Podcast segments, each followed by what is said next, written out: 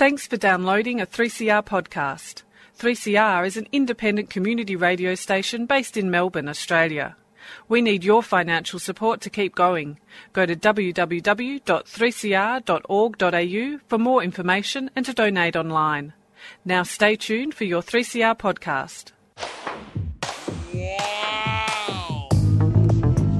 But you also had people that were very fine people. Very fine people on both sides. And the, and the aliens with mind meld and give them the technology. They're bad aliens. So the- Uh, are you surprised the Nazis were influenced by demons? No, if demons are real, I would definitely think they'd be on the side of the Nazis. Yeah. McDonald's is connected to the Clintons. They chop up the bodies and put them into the sausage and hamburgers. People are being cannibalized. Look it up.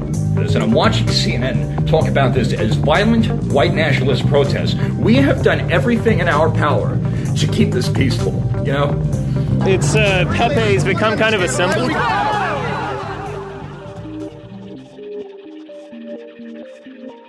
Welcome to Yeah Nah Pasaran, a show about fascism and its gravediggers. I'm Cam Smith, I'm Andy Fleming.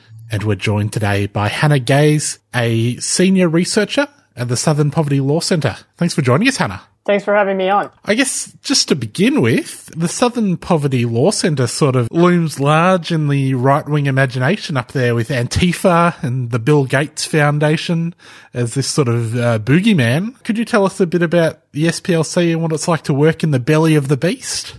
Yeah, sure. So the Southern Poverty Law Center is a Yes, as you said, we get a lot of attention, to put it one way. The team that I work on is called the Intelligence Project, and we track basically a variety of different ideologies and hate groups. In particular, what I mostly focus on are white supremacist groups broadly, but we track a number of different ideologies, including anti-LGBTQ, anti-Muslim, anti-immigrant, etc. And how, how did you come to work at the SPLC? So, as Actually, uh, I've only been here for about a year, but previously I was at Harvard Divinity School focused on Russian nationalism and religion. And I've also been writing about extremism going on a couple of years now. I started writing about the so-called alt-right back in 2016, back basically sort of be- before a lot of the figures in that movement became a household name.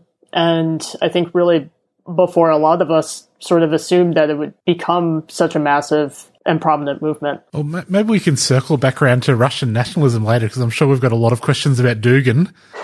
But uh, just before that, you wrote some pieces a little while ago that I thought were really interesting about how fascist ideas sort of get laundered into mainstream conservative discourse. Could you speak a little bit about what you found when you looked into that? So I think it, this is definitely something we saw in 2016. We saw this a, lot. Basically, the couple of pieces that I've worked on looked at a number of different figureheads within the movement, one of whom is a man named Kevin DeAnna, who is one of the most prominent white nationalist propagandists who basically operated under a pseudonym for years. And another piece also looked at a couple of figures who had ties to the Daily Caller, which is a conservative publication in the US that has for whatever reason, had a number of uh, secret white nationalists on staff. Many of these figures would, at the Daily Caller particularly, basically would try and squeeze in some of their ideas into the publication, whether that would be trying to create favorable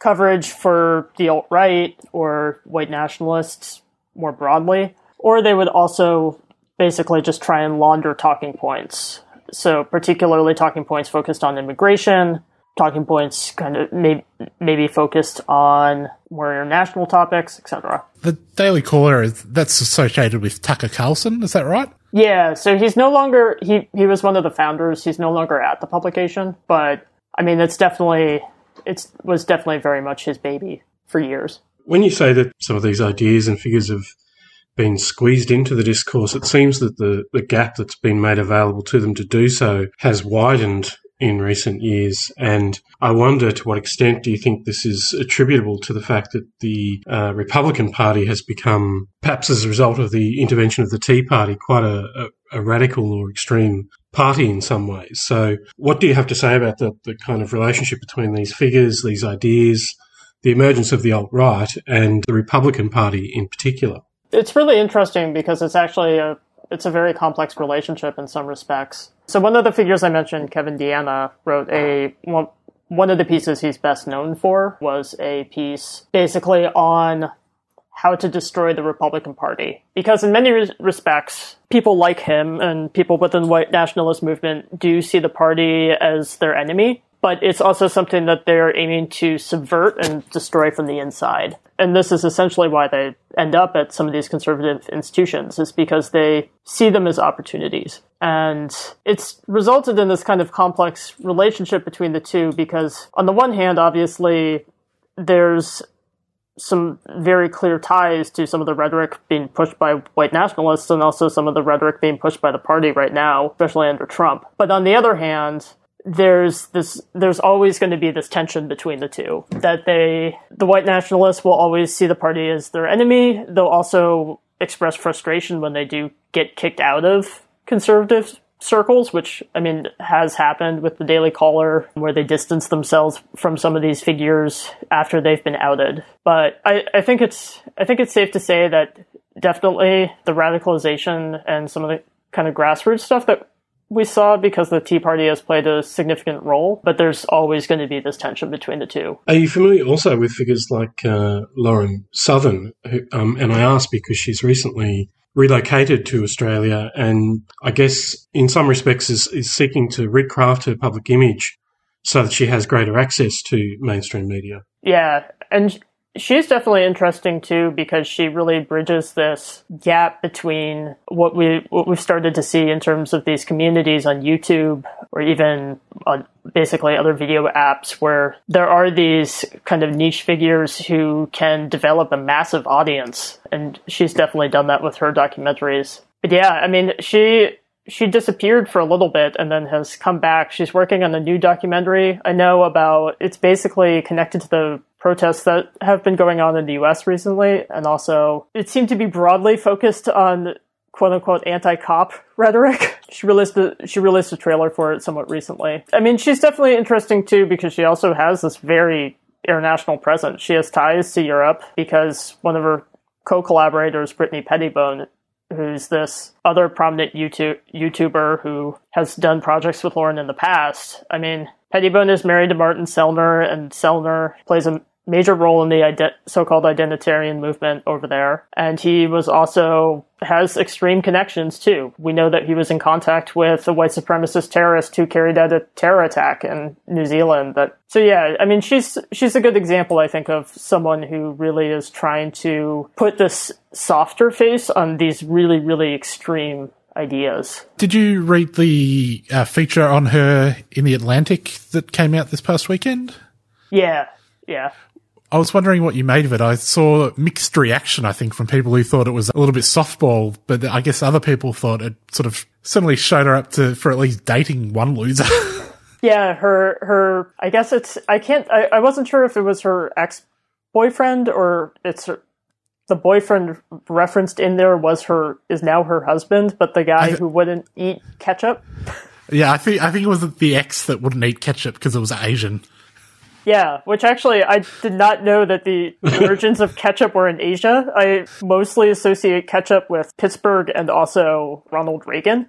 So, yeah, uh, but I, I like the I like the piece. I think it did a really good job actually of just kind of showing that she's had this complex role in the movement and also that the truth of the matter too is also that women who are involved in the white nationalist movement do experience a lot of harassment and basically just from their male peers. And I think that's actually kind of an important thing to talk about when we're talking about white supremacy because ultimately it really does point to the root of the movement in misogyny too. But broadly, I thought it was really interesting. I mean, there was a lot of good stuff about basically the role that some of her films have played, just in terms of how they've had an effect in terms of shaping how the right talks about ter- certain issues. Thinking specifically of Farmlands, her documentary on South Africa. That was my takeaway from it. There's um, often debate when these sorts of uh, accounts are published about the ethics of uh, journalists writing about these figures and these subjects. And one argument is that uh, they should not be written about or written about only in a, a limited sense because what uh, these figures are desiring is publicity. And uh, on the basis that there's no such thing as bad publicity, any kind of reportage is welcome. So I wonder, in your own reportage, how do you tackle these kinds of issues where you're wanting to report on what's going on, but at the same time you don't want to necessarily or unnecessarily boost their prominence? It's difficult, and I think it's also one of those situations where, in some cases, there's really no easy answer. We can come up with guidelines, and I know everyone who works on this beat does have guidelines in terms of what we do and don't write about, and obviously how we, when we think something should be written about and what's considered platforming. For me, I guess the biggest consideration is, especially with smaller groups that haven't gotten a lot of attention, is the way that we're reporting on this. Even if it does mean that that group is going to get more attention, their name is going to be out in the open to more people, is the reporting that we're doing going to hurt them in some way and basically have an impact, a negative impact on the group?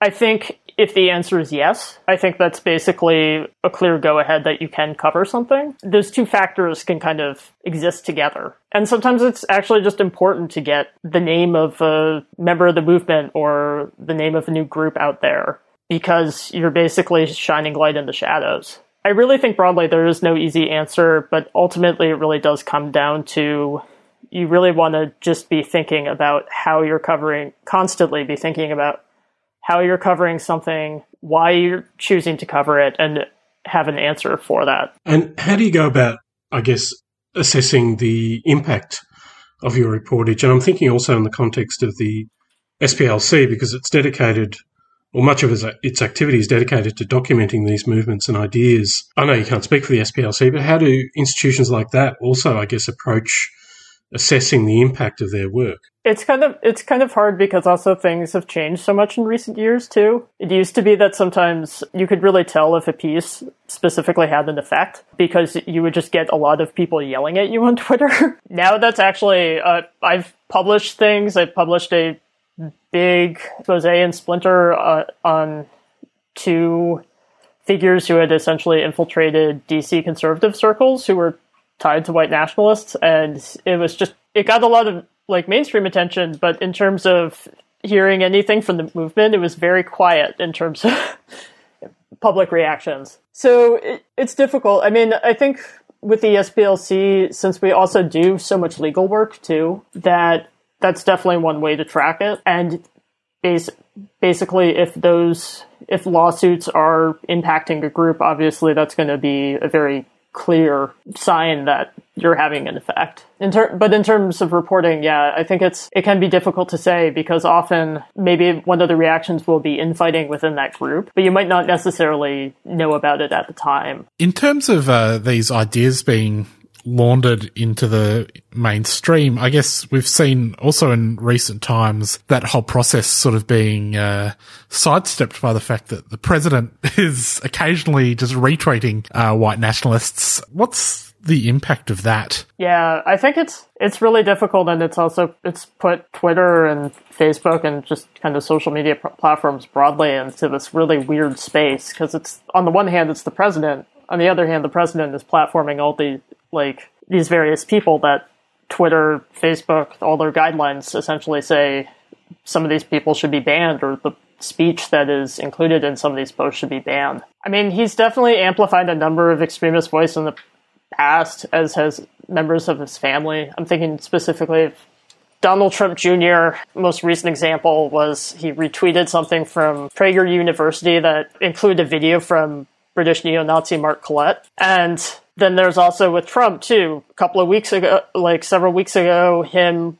retweeting that video of someone shouting white power. It's hard to say kind of I don't really honestly know what Twitter should do in that case, but it it it really has had this effect, I think, in terms of just making the speech seem more allowable. Because if the president is, is able to get away with boosting some of this rhetoric, then what does that say for the groups on this platform. So we'll see. Yeah, I mean, we'll see also what happens after the election in terms of his Twitter account. Twitter has said that they will take more action if he's out of office, but who knows? You are listening to 3CR 8:55 a.m. 3cr.org.au and 3CR Digital on your DAB radio.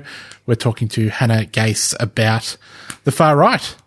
Uh, so maybe circling back around to Russia, as long as we're talking about uh, Russia's top agent in the United States.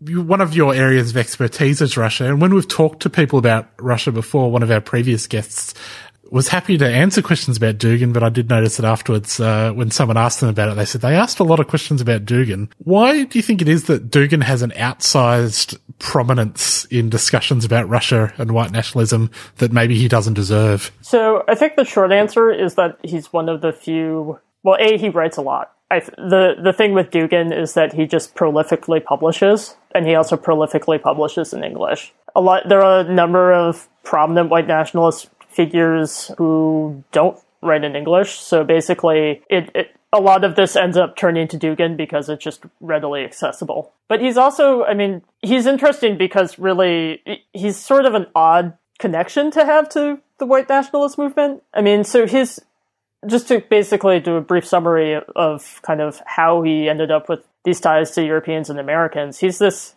neo-Eurasianist thinker and ultranationalist. He got his start in politics in the late Soviet Union with a group called Pamyat. And after, basically, after he left Pamyat, he started to try and build connections with the European New Right. And the fact that he did speak English, they could write in English and other languages also helped. But he's just really been boosted so much because of this. And it's odd because Eurasianism as an ideology doesn't exactly fit easily with a lot of white nationalist or neo-Nazi talking points. And he's also not necessary.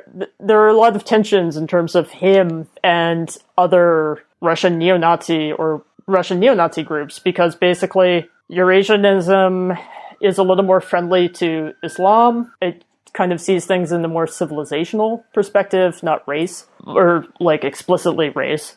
And it's just this very odd connection. So I think the the biggest reason why he's so prominent is basically because he's sort of made himself that way. And he's been perfectly happy for outlets like Arktos, which is a white nationalist publishing house based in Hungary. And he, he's been perfectly happy to have his work translated by them, have basically work closely with other translators who have connections to the movement and but still he's also even critical of white nationalism to a certain extent. Yeah it's a it's a very odd relationship i think to say the least. Would uh, someone like richard spencer be a, a us equivalent to dugin or are there others that are you know more prominent or do you think will become more prominent? That's a good question. I'm actually not really sure what the American equivalent would be. Yeah, I don't know honestly. I mean, maybe Richard Spencer, but it's it's hard to say. I think it part of it too is just Dugin has had such a long running history within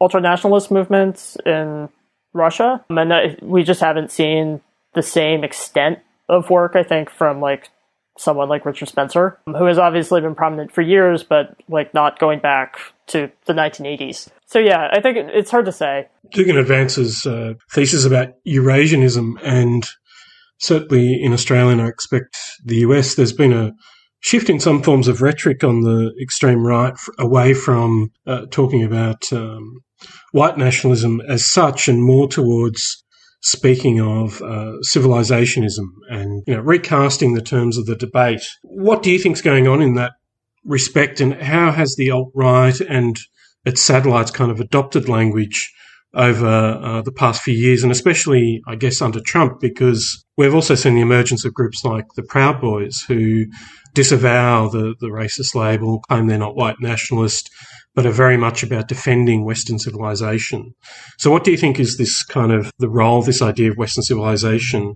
And it, has it become just a, a substitute for, uh, I guess, white supremacy? Yeah, I mean, I think in, at the end of the day, they're inevitably intertwined. Basically, the markers of Western civilization are often markers of whiteness, even though they're not necessarily the figures who are promoting these ideas aren't necessarily aren't necessarily always white, but the way that they describe Western civilization is essentially a Western European in origin. And I think a lot of it really does go back to sort of this idea of mainstreaming to a certain extent. I think it's a it's a way of them appealing to a broader audience. Obviously, some very extreme figures will use this rhetoric to kind of launder their ideas into the mainstream and kind of present them as showing something that's softer, that is kind of connected to hunted, more Huntonian rhetoric around civilizations as opposed to race specifically. But then obviously, I mean, you have other groups that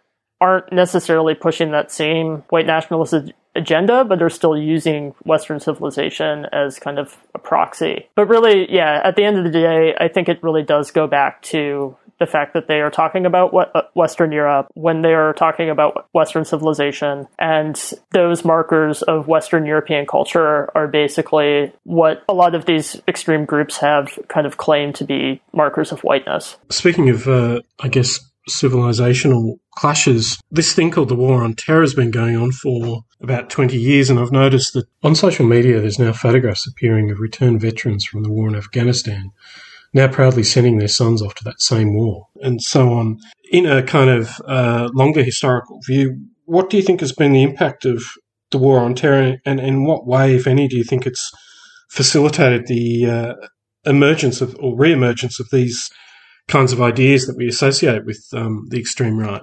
I mean, it's definitely had a profound impact. Uh, Catherine Belew's book really, uh, I think, has kind of helpful on, on this front, bring the war home. Basically, that like wars do have a strong impact in sort of what we see in terms of this uptick of that extremist activity. And yeah, as you as you said too, this kind of class, clash of civilizations rhetoric that arose during the Bush years really was empowering, I think, for a lot of these groups because a means of saying like it, it's basically a green light for sort of promoting some of these hateful ideas because, well, it was essentially coming from the top, from the top, from the elites, that this sort of rhetoric about the Middle East was okay. And that because we're at war, a lot of this was more allowable. And that's sort of just continued. I think if you really look at sort of the resurgence of the movement that we're seeing today, I think, yeah, it's definitely impacted, has been impacted, and is intimately tied to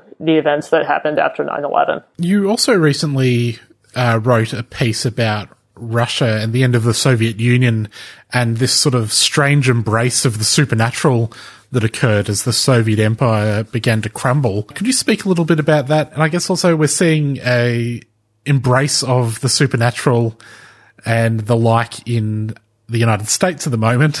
And do you think that's indicative of a similar crumbling of empire? I think it definitely is. And I know I was not the only one who has a background in kind of Soviet studies or Russian studies to notice that the lack of toilet paper in the United States and other supplies right, right when COVID hit, that there were very, some very clear parallels to uh, Glasnost. Um, uh, that was definitely being pointed out on Twitter a lot. But yeah, I mean, thankfully, to my knowledge, no one has been sticking glasses of water next to their TVs uh, to capture energies like they were, were during Perestroika and Glasnost in parts of Russia. But uh, I think it's it's definitely connected. I mean, I think what we're seeing is so much uncertainty, and people are just really looking for answers, and that was sort of what was happening then too. And that was that, that was my point in the Baffler piece is like when there's so much uncertainty and chaos around and also it's there there's sort of an epistemic crisis too on top of it just in terms of some of the I guess what you would call quote unquote fake news or whatever. All of that combined really does make it easy for these ideas to push into the mainstream. Now, I, that's not to say that we have psychics on state TV yet, but I guess that would be at least be a entertaining version of that playing out. There's plenty of political astrologers on uh, US TV, surely. Oh yeah, definitely. Yeah, I guess we'll just have to wait and see if um, someone tries to do like energy healing on CNN, but I'm not. I'm not holding my out hope that that's going to happen. Well, on that note, uh, we're going to have to leave it there for the radio, but we will have a few more questions on the podcast version of this show, which you can find at 3cr.org.au slash yeah pass around or on Apple or Spotify.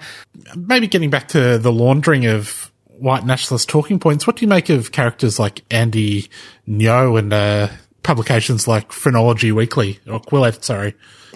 Andy Ngo is interesting because he, I, I did a piece last year looking at sort of the origins of basically just how his work came about and how he became this figure on the American political scene. And he's interesting because he's very much like tailored to this quick hit kind of Twitter heavy media landscape that's highly polarized. He's especially over the past several months, he's just been covering protests and anti-fascists just constantly doing things like publishing photos of mugshot basically basically people's mugshots after they get arrested and just creating these just really vicious and inaccurate summary of what's happening in the US and what leftists are doing.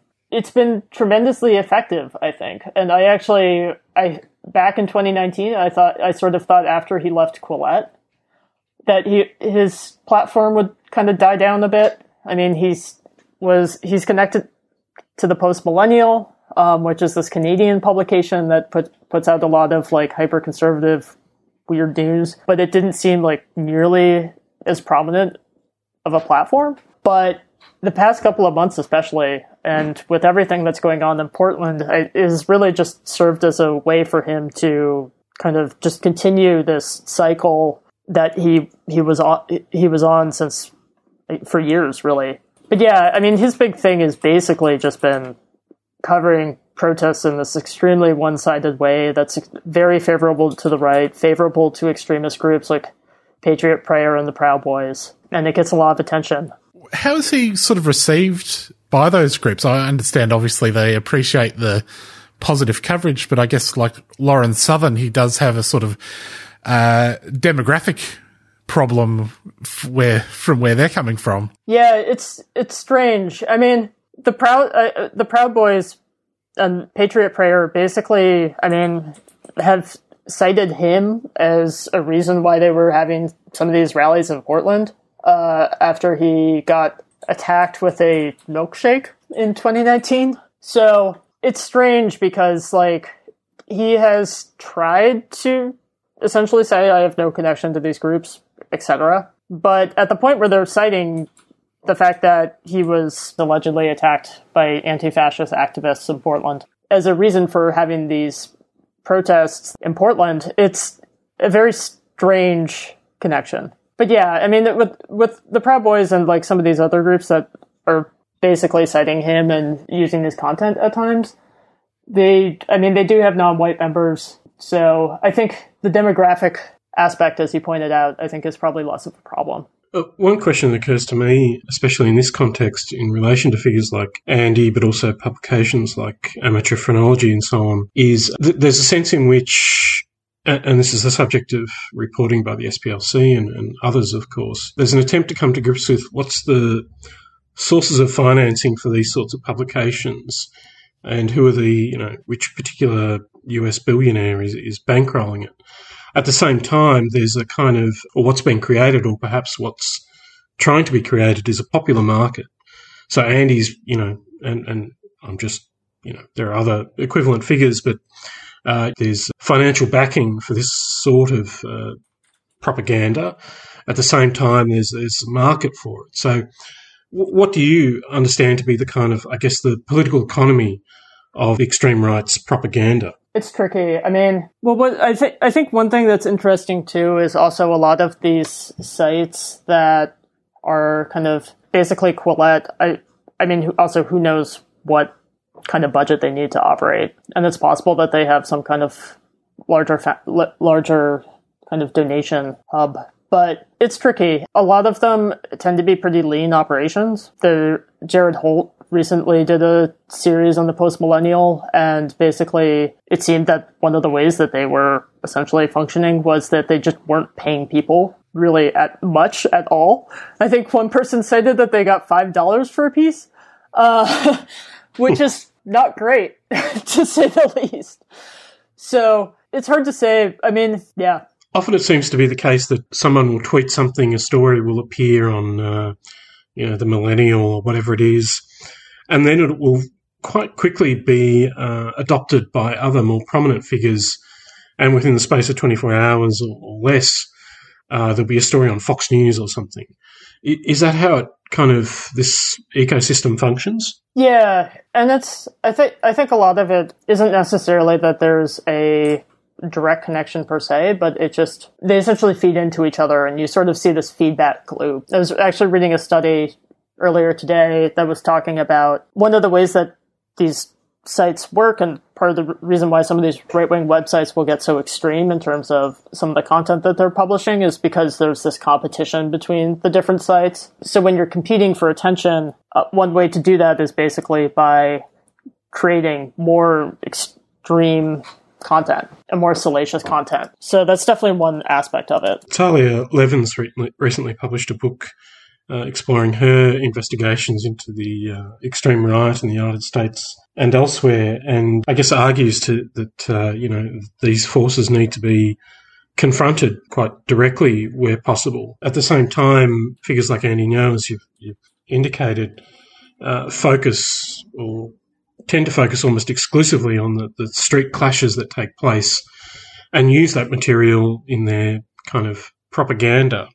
So, what do you think? I mean, leaving aside your, I guess, um, you know, commitment to, to journalism, what's going on? I guess politically in terms of the the clashes that have been going on in the streets in the United States, and also by extension, what what's been the impact of the emergence of something like uh, Black Lives Matter on extreme right and its capacity to be absorbed into the mainstream? Yeah, I mean, I think I think basically the extreme right has seen this as a just an opportunity to create a boogeyman and create a boogeyman that they claim is basically just a communist threat in so many words.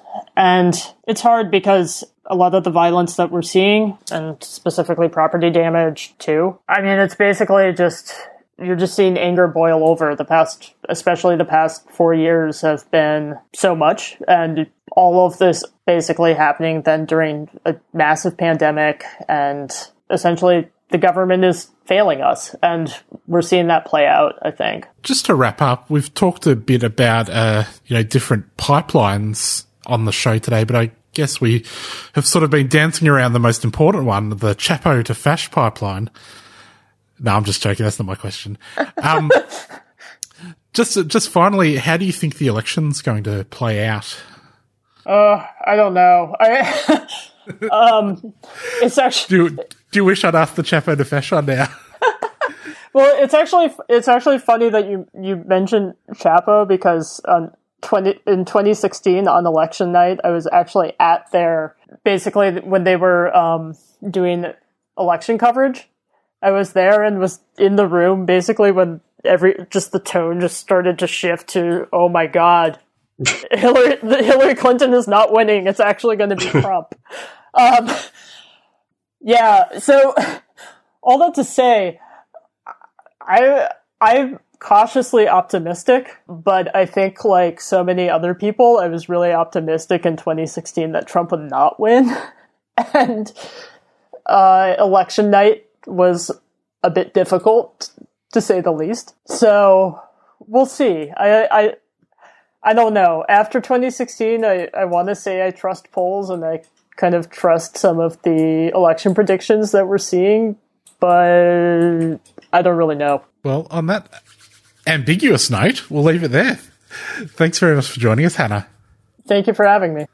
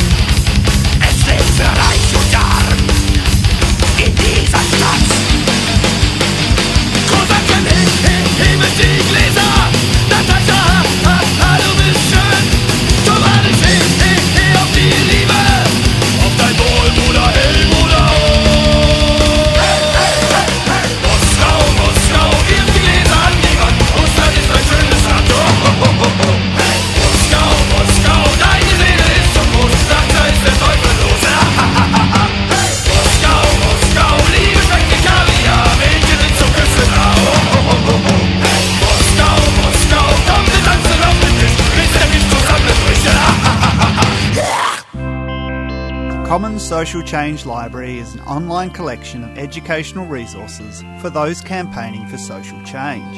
It collects, curates, and distributes the key lessons and resources of progressive movements around Australia and across the globe. The library includes over 500 resources covering campaign strategy, community organising, activist history, digital campaigning, diversity and inclusion, and much, much more. During October, the Commons Library is running a crowdfunder to help keep its collection updated and free to the public. To make a tax deductible donation, visit www.commonslibrary.org. The Commons Social Change Library is a 3CR supporter.